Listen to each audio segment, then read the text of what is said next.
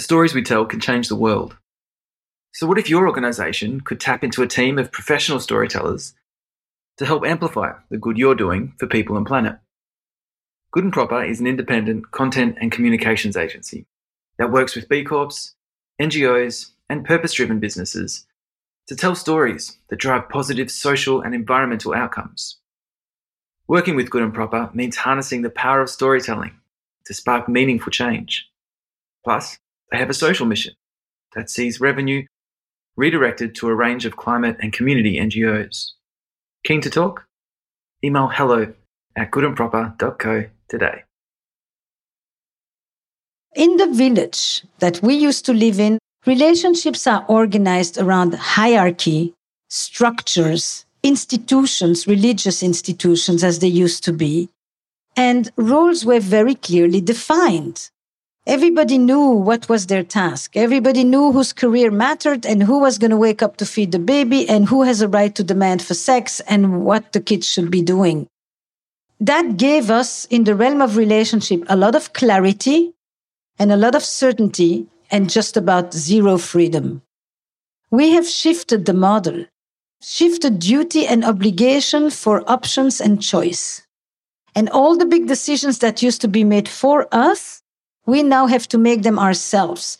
What do I want to do? Where do I want to live? Is this good enough? Is this too bad to stay, but too good to leave? You know, this whole relationship ambivalence.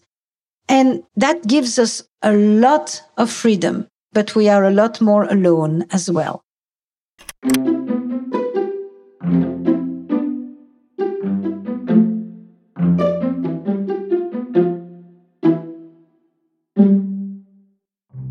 Yes, that is Esther Perel, the brilliant, wise, and joyful therapist whom millions of us have come to adore. She is the foremost expert on human relationships and sexuality right now on the planet, and author of the New York Times bestseller, Mating in Captivity, which shook the ground beneath us with the concept of erotic intelligence. Esther's is no doubt a name you're familiar with, and she was with us here in Melbourne in November launching her new game, Where Should We Begin? Also, the title of her first podcast, which takes us into the therapy room as Esther counsels real couples through the intimate and complicated details of the conflicts that have brought them to her door. Esther's follow up to that was the podcast How's Work, which explores the invisible forces that shape our workplace dynamics. She is a cultural force, a global icon, and this conversation with Barry is full of all of the rapturous insight we could have hoped for and more.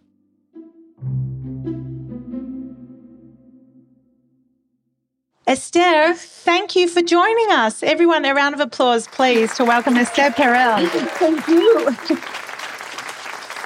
It's only taken us three and a half years with a few postponements. Yeah. We had the most amazing conversation all those years ago for Dumbo Feather magazine. Mm-hmm. And today is lucky second go at talking to this magical human who I know has inspired all of our lives. I'm happy you're here. Thank you. Thanks for coming. And thank you all. I mean, if you're here, it's because there's already a bit of a Actually, maybe I ask, how many of you know nothing about me or the work or anything like that? It's totally fine. Just want to know. yeah, no, no, they are. They exist. They exist. And then there are the skeptics. It's always good to acknowledge the skeptics. So, so I would love to start there. What do you do when you're in front of a skeptic to oh. disarm them, Esther Perel style? I can tell you exactly because I have done it more than once if a couple comes in, I ask, did you both want to be here? And then I can ask, you know, was one of you seduced, forced, arm wrestled, whatever, to show up? And then I say, what's it like for you? And then they say, I don't believe in therapy or something like that. And then I say, I hope you really don't change your mind. This is not about changing your belief system. If it was helpful, you'll tell me I helped you or this was helpful and I'll be great. And then I get up and then I shake the hand and I say, I have tremendous respect for the skeptic. Because the one who is here because they believe in it or they've, they've had it before or they know it, that's easy. The question I would like to ask you, the person who wanted to be here, is would you have been as open as your partner to show up in something that you utterly don't believe in? That kind of sets the point. It's very true. instead of trying to convince the other that this is a good thing to do, ask yourself if you would have been amenable to actually follow somebody and show up in something that you really couldn't care less about. And so I highly respect the skeptic because I actually think that the skeptic is sometimes more open minded than the person that is supposedly in the role of the open minded. So, how do we know? How do we test ourselves? Because I'm super open minded. I work from open mindset. I'm like, bring it on. But how do we actually test the veracity of our own beliefs about ourselves? It's a lot of different things. But one thing is the ability to be able to hold multiple truths, mm. including the ones that contradict with yours. Couples therapy is a notorious drop off center where people bring somebody to you and just say, We have a problem. It's this person. Fix it. And I'll help you. I'll tell you everything I know. I'm, a, I'm an expert on the other. So, the first thing about the open mindedness is actually the ability of people to sit down and say, Here is what I do to fuck things up. That takes you a long way rather than here is everything my partner is doing to fuck things up. That's an old story. That doesn't mean the partner isn't doing things. It just doesn't move the story forward. I love it because it's making me think about what my grandmother used to say, which is don't look at what he isn't. Because that's a really long right. list. And I'm sure his is as long as yours. The second phrase is the more important one. I once had a couples therapist because I've had my share of them too, you know, good, bad, and ugly. And he just threw a sentence out like that out of the blue. And he said, Couples, there's about 80 things they can disagree about. If they agree on four, they should consider themselves lucky. This was basically to say to us, shake out of your thing. But I like your grandmother's wisdom as well. I think that in the world at the moment, we're becoming so alarmingly entrenched in our positions. Mm. And what's harder, staying spacious and generous and available in couples therapy or online or with anyone else who disagrees with our position? How do we stay spacious and generous and generative when the world needs it more than ever? Mm. I had a conversation with Yuval Harari recently, who wrote Sapiens. And we talked for a good two and a half hours. The whole discussion was, of course, that I do the micro and he does the macro. And at one point, I said, I've done couples therapy for more than 30 years. And what I can say is that couples therapists have a lot of experience working with polarized systems. Mm. And polarized systems of people who once thought they were very united. And those are actually even more polarized you know, the inability of one person to even be able to consider the perspective of another, to see it as an attack on them, to see it as something they have to fend against and defend against, or they're going to just evaporate, you know, right on the spot. All of that. So we learn a lot about cancel culture. We learn a lot about polarization. We learn a lot about how difficult it is to tolerate somebody that is close to you and says things that you disagree with. Research basically says that you can tolerate 10 seconds. Hmm. That's three sentences of somebody saying stuff that you don't agree with before you either start to hyperventilate or to build in your rebuttal and you no longer listen. And if you then do this little exercise that you know that couples therapists use so often about reflective listening, it is fantastic to see how hard it is for people to repeat what was just said to them, even if it's one sentence which they cannot tolerate. You said that you've been to couples therapy yeah. with your husband. Yeah, of course. Do you just sit there in critical analysis of the other analyst? Has anyone ever surprised you and yes. you've gone, very good? No, not in no, not with that tone. But yes. Oh, meaning I was being a bit superior? I can do that too. when you finally have somebody that you feel gets you, yeah, that's a relief, and you just feel like, oof, somebody who gets it, somebody who can hold me. And I used to sometimes think, oh, I have these people sometimes who say, you really made a difference, you changed things for me. And why can't I meet somebody who does that for me? Am I so difficult? And then, no, then at some point you meet someone who just basically organizes things the way that is helpful to you. And you say, okay, I finally found someone who I think is ahead of me and can make me feel like I can relax. I can give in to whatever it is that I need to address.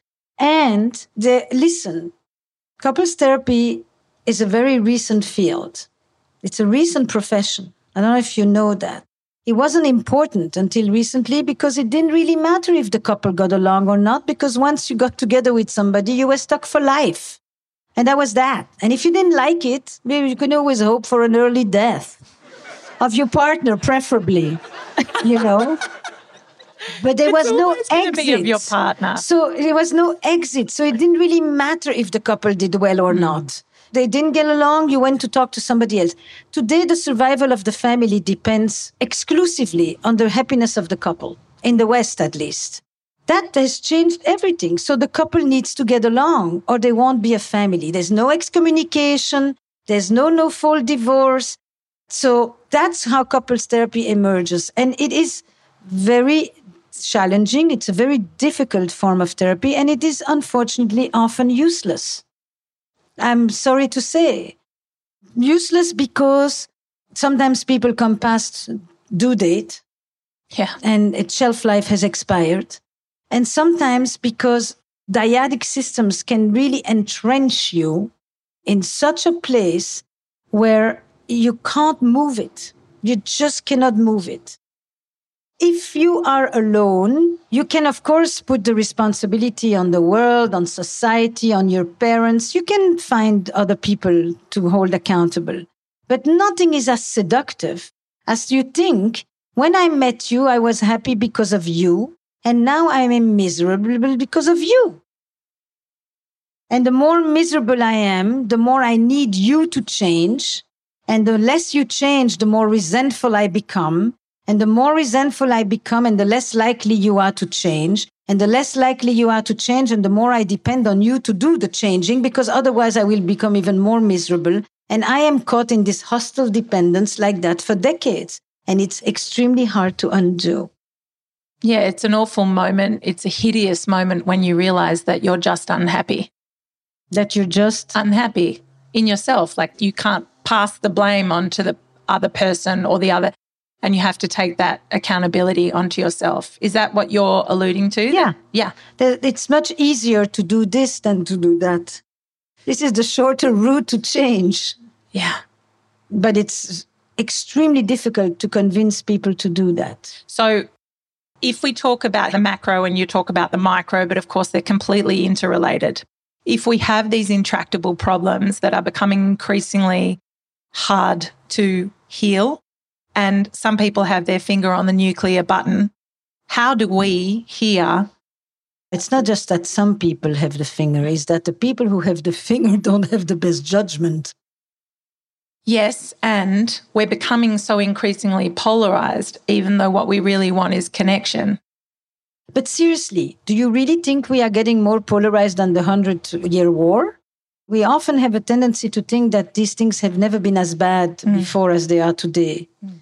I'm not so sure that that's necessarily the case. People have been polarized inside the community, between people, between nations. There have been wars that lasted forever. I'm not sure we are more polarized. I think that we are more aware of it because we hear more voices. You can hear more people and what they think and what they have to say than ever before because the public square has become global. But the public square has been a ruthless place for a long time in every village where you could be cut, guillotined, hung, and everything because you believed something else. I love it because your perspective is very unique, and I'm not sure that many people here know about you became incredibly famous for your sex therapy and relational therapy and talking about eroticism. They were all titillating subjects. But prior to that, you had an incredible 20 year career. Just can you tell everybody what you were working on prior to the TED Talk? So I have been a relationship therapist, a family therapist, a systems oriented therapist, and basically a cross cultural therapist. And I have studied relationships in transitions. And the kinds of transitions that I was interested in was either refugees or internationals, basically people who move the most, but for very different reasons. And then I was interested in mixed marriages, racial, cultural, and religious intermarriage all over the place, because those people also are in cultural transition, but it's happening in their own living room. Why did I look at it like that and looked at mixed marriages? Because I thought it's an incredible lens. Mixed marriages supposedly are meant to be the opposite of polarization.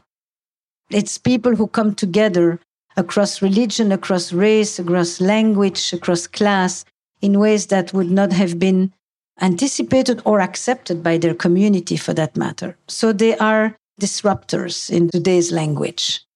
And I thought that there is a lot to learn about those people, those families, and especially the next generation. What do we create intergenerationally when we break barriers and total taboos?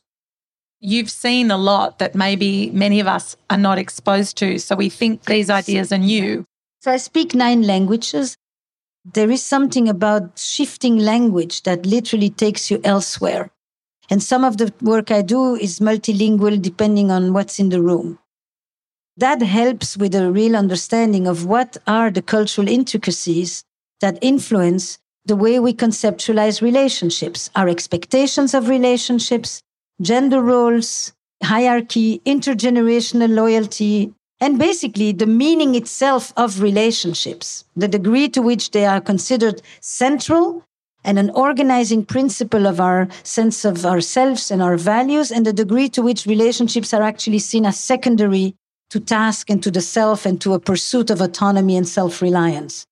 That continuum, I think, is very telling for how we navigate relationships personal, familial, work, friendship, love, all of that. I'm interested in love and intimacy, but I don't just think it applies to romantic relationships.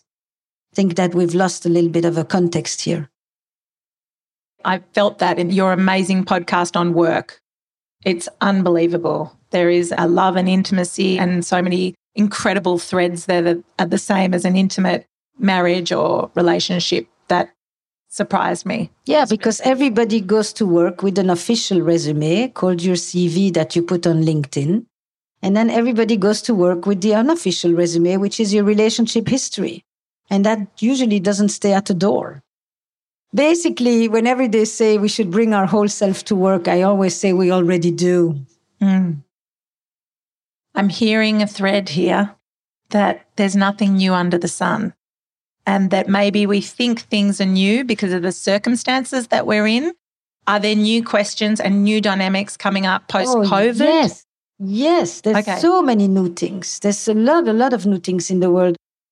I tried yesterday to do a little bit of a summary of how many things have changed. Friendship hasn't changed so much.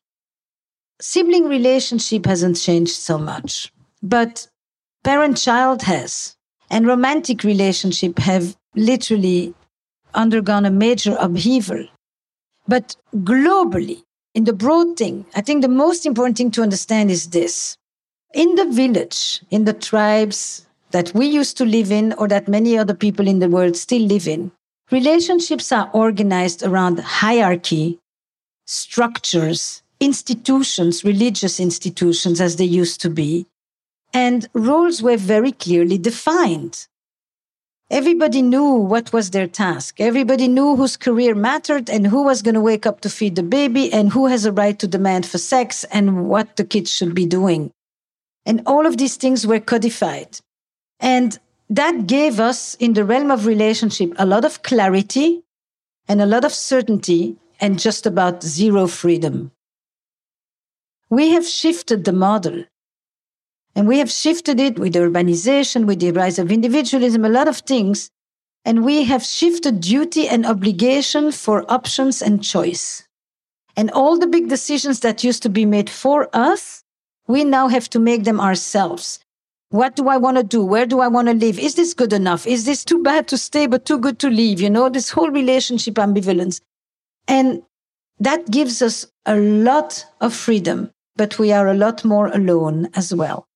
and we have a lot more uncertainty and we are often crippled with self doubt because the burdens of the self have never been heavier.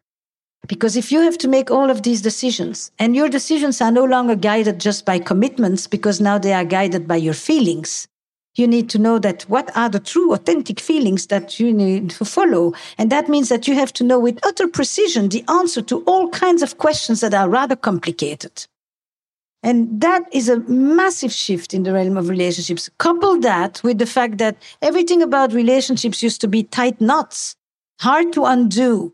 And now they are loose threads, in and out very easily. That's another major difference. And then everything around social life was organized around tradition and stability and continuity. And now it's all about change and disruption and innovation and speed. And if you want to slow down on occasion, you can go and meditate. So for to kind of grasp a little bit of groundedness. But all of that has profoundly changed the way we engage in relationships, let alone the meaning of marriage, the role of sex in relationships, the definition of intimacy, the definition of monogamy, and the meaning of infidelity, and the place of the child in the family. Five of these have been totally transformed. I'm legit exhausted. Like I need a whiskey at this point. But you see? yeah, I see, but I also feel a lot of people here are in leadership. It's becoming impossible because you're navigating your inner life and having discernment around how to make the right decision, the good decision, when the sands of culture are shifting all the time and we're actually not sure what's real and what's not real, what's been driven by external forces, where morality, ethics, all these things. You have to be a tightrope walker and a circus performer to get it right. And so there's an exhaustion. Polarization for me comes directly from that. The more uncertain we are about how things need to be, the more we perform pseudo certainty, which appears in the form of polarization. Suddenly people pretend like they know and they have the answer and they have the truth. But usually that happens, in fact, when people are very uncertain. This you could see a lot in the pandemic. In the beginning of the pandemic, in particular, so, what's coming into your therapeutic space the most right post- now? Right now, pandemics are relationship accelerators. Basically, they put you in touch with mortality or with life is short. Mm. And they either make you say, "What am I waiting for? Let's move in. Let's have a pandemic baby, etc., etc." Or, "What am I waiting for? I'm out of here. I've had it. It's been long enough. Life is short." So we have seen the babies, and now we are seeing the wave of divorces and breakups and fundamental shifts in structure from monogamy to polyamory to consent, you know, basically redefining the systems. So that's one thing. We're seeing people coming in that have endured the flatness mm. of what needed to be done in confinement. When you are in confinement, and you were, what, 100 days in confinement? 380 straight, days. But you had the longest one stretch yeah, was 100 days, right? New York, days. we had our version, but you were really. We're special. You know, I think you're not even realizing yet what you're coming out of. You're sitting here in a group next to each other for so long you couldn't do this. And not only didn't you do that but when you walked the street you looked down you looked away because every person could have been a potential contaminant. And to suddenly change completely it's so granular how much we had to learn to distance to choke. And i think a lockdown is the numbing of the erotic inside of us. I often think, those of you who know my work, that we straddle two fundamental sets of human needs. We straddle our need for security and safety, and we straddle our need for freedom and adventure. In our relationship, the essence today is to reconcile these two fundamental needs. But a lockdown basically says everything has to be geared towards safety, security, predictability, dependability, stability. And everything else that is spontaneous, serendipitous, happenstance, curiosity, exploratory, discovery, basically the stuff that makes you feel alive, not the stuff that helps you survive, has to be closed off. And when you have that in a relationship for a long time, you go berserk. So people now want to do vacations from the relationship. They want to take a trip away from the partner. They just need air because fire needs air. This has been choked.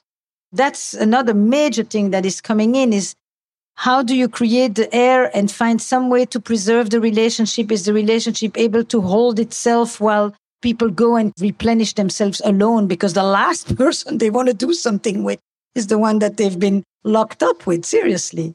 How do you reconnect sexually? How do you bring back desire? That's the next thing. Even if you felt thankful that you had this person and that you went through all of this, not everybody had a sex party. You know, neither on Zoom nor anywhere else, nor even in play parties that were just as rampant. But some people had the play parties. What say uh, more? Of what do you speak? Of what do I speak? What is this? Anybody would like to? Uh... oh my goodness! I need to do more research. Does Where... that relate to what you see yes. here? What I just well, yes, I think that I'll. Well, not the sex parties, but the burnout. The burnout. I'm sure everybody here like me, would love to be working with you consistently on all these questions. My real curiosity is you are so full of aliveness. It's astonishing and inspiring and wonderful to be around. And I'm going to drop a name because it's relevant, but I had the privilege of interviewing Gloria Steinem. And she had the same energy as you, which is I expected to meet someone serious. I was very prepared. I had all my questions and oh, I was stressed. And she felt younger than me. And she was 85 at the time. And it was shocking that aliveness. And you're a therapist, like many therapists in the audience here, felt not so alive from the work. But previously, you told me, I love my work. I love what I do. Can you talk to that? A bit because I want to know the playbook for continuing to tap into aliveness even when the world's gone mad. And you're at the center of people asking these questions about disconnection and freedom and where to find joy. How do you calibrate yourself when this is the work that you do every day? When I say, and it is a bit of the motto of my work, that the quality of our relationships is what determines the quality of our lives, I live by that. I am here and I'm meeting a friend that I met 32 years ago for one day only in Poland as I was going in 1990 to visit my parents' birth country. This is a very good example to your question. We spent the day walking on the ruins of everything that had been destroyed in our families. And then we went at night to some underground vodka club and we just experienced Eros after experiencing Thanatos. And we drank ourselves through the night and talked forever and have been friends ever since. That is one of the ways I replenish. And I have a lot of fun. in the pandemic, I replenished by having a film club with friends on four continents, having a book club, having a swimming group, having a yoga group of friends that I put together that met four times a week till today and has never missed a class. Wow. And it was all my friends in various parts of the world, and people could come in and out of it. And everybody emerged as a yoga teacher, me included. But it was an amazing thing. You know, four times a week, eight o'clock in the morning, nine o'clock on the weekend. You opened the Zoom and you saw my friends in Paris, in Brussels, in Tel Aviv, so I organize things I'm interested in through people. And that feeds me a lot. I read, I go to movies, I love the theater. I really don't work all the time. the things I do in work are also often very pleasurable. I'm very curious and come to a thing like this is like, okay, what's the anthropological field trip tonight? Who am I going to meet? What do these people have to say? How do they think? what's relevant. It, you know, it's a very strange thing after all. Some of you have listened to Where Should We Begin? And you know me, I don't know you. You've been listening, you trust me a little bit, but I have no idea. So it's this very interesting thing of first date where you've already done a lot more research on me than I have on you. So that's how I replenish. I have a family. I was here with two of my kids. One of them left. I have one son still. My husband was prevented from traveling the day before we came, but it would have been an amazing combo of family trip after the pandemic and my work. I mix and match a lot. That's what keeps me going. What I did work wise, I think the biggest shift career wise is simply to move from working primarily in the clinical field which I still am. I practice two days a week. But I was primarily in the clinical field. I was teaching, supervising. I was at NYU and all of that to saying, I want to take relational health and turn it into a global public health campaign. I always thought that what happens in my office should be known outside, and I didn't know how to lower the four walls and how to open the door. And I wrote books and I did talking, but the podcast, because it's never patients. We have 6,000 applicants for next season. Wow. For 10 episodes from all over the globe. That allows me to tell stories. And I want these stories to be bridges so that other people don't feel as alone as they listen I don't know if I'd even think of it anymore as just clinical. It's art. It's taken on a whole other, you know. So to be creative is probably one of the most ways you can be alive is to be creative. And that means doing things that I know nothing about. Like I had never listened to a podcast when I created Where Should We Begin? I've never worked in corporate, but I did a podcast on how it works. And then I created a game during the pandemic, a game of stories. Where should we begin? And I have never owned a card game. And by the way, I wrote Mating in Captivity and I never took a single course on sexuality. That came after. So there is something about doing things that I know nothing about. You don't compare because you have no reference. And there's something very scary and very freeing about not knowing where you've just plunged. But you have a foundation of knowledge and inquiry that is incredibly solid. It feels, even with you now, that you're always in a playful curiosity. Yeah. You're always in a spot where you're waiting for what's going to arrive in the moment. That's called aliveness. That is the definition of eroticism. I think that so much of the work is on trauma because I come from trauma. Is about dealing with the trauma and not about dealing with the erotic recovery. It's one thing to take the cast off the arm, but if you don't use this arm and don't teach it how to move again and feel free and express itself and touch and be touched and experience connection, then what have you really done? And I know that there's quite a few other survivors and children of survivors of the Holocaust and of any other genocide for that matter in this crowd the people who made it understood that somehow naturally. They sang in the camps, they sang in the cotton fields, they write poetry of refugees, they stay connected to longing, yearning, art, hope, possibility. That's why they're around. The others smoked a cigarette, which my father always said the day you saw somebody smoke a cigarette, you knew that they had traded bread for a little stick, and that meant they were on their way out. And I think that when you say eroticism, it's so fluff like that.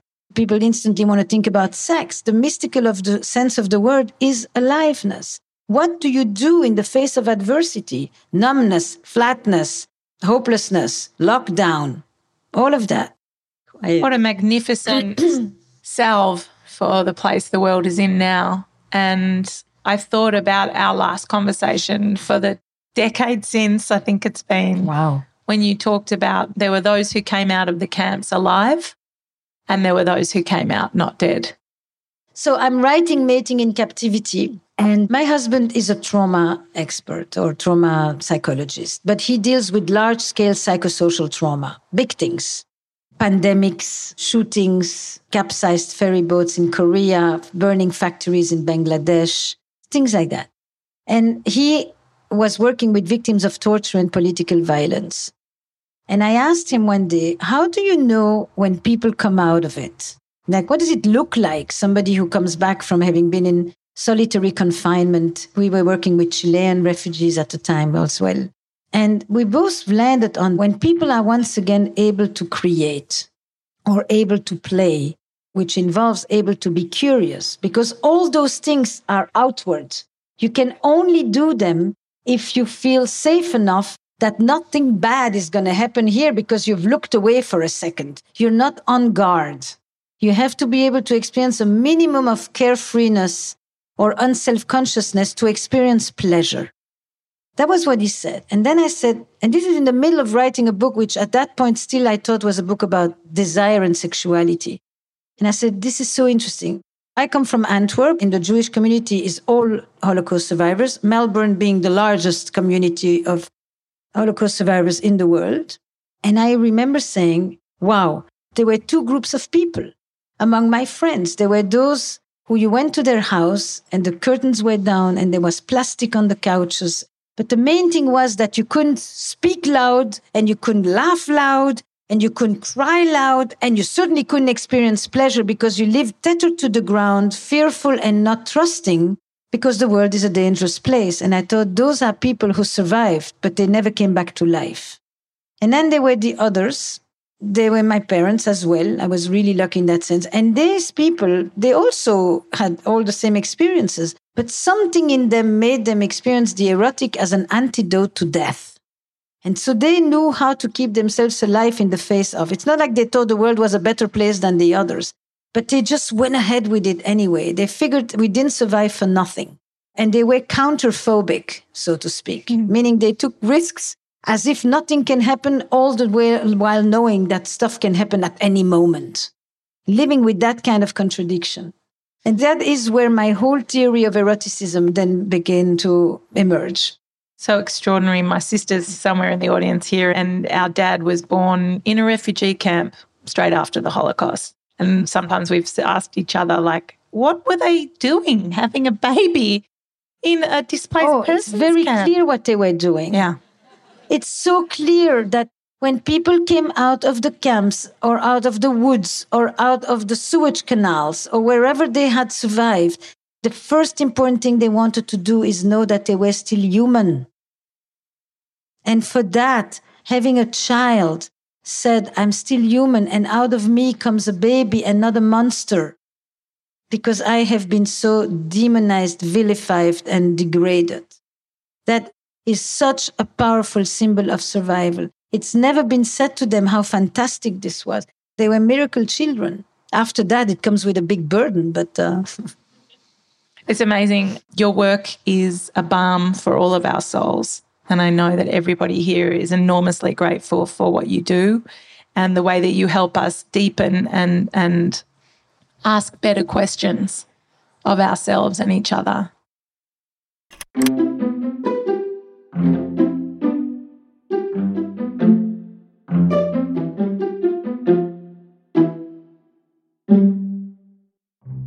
That was Esther Perel. And you can see the video of this chat with extended audience questions over at our YouTube channel. Go to Esther's website to order her new game, Where Should We Begin, and get across all of her brilliant books and podcasts. Thanks for your company. We'll catch you next time on the Dumbo Feather Podcast.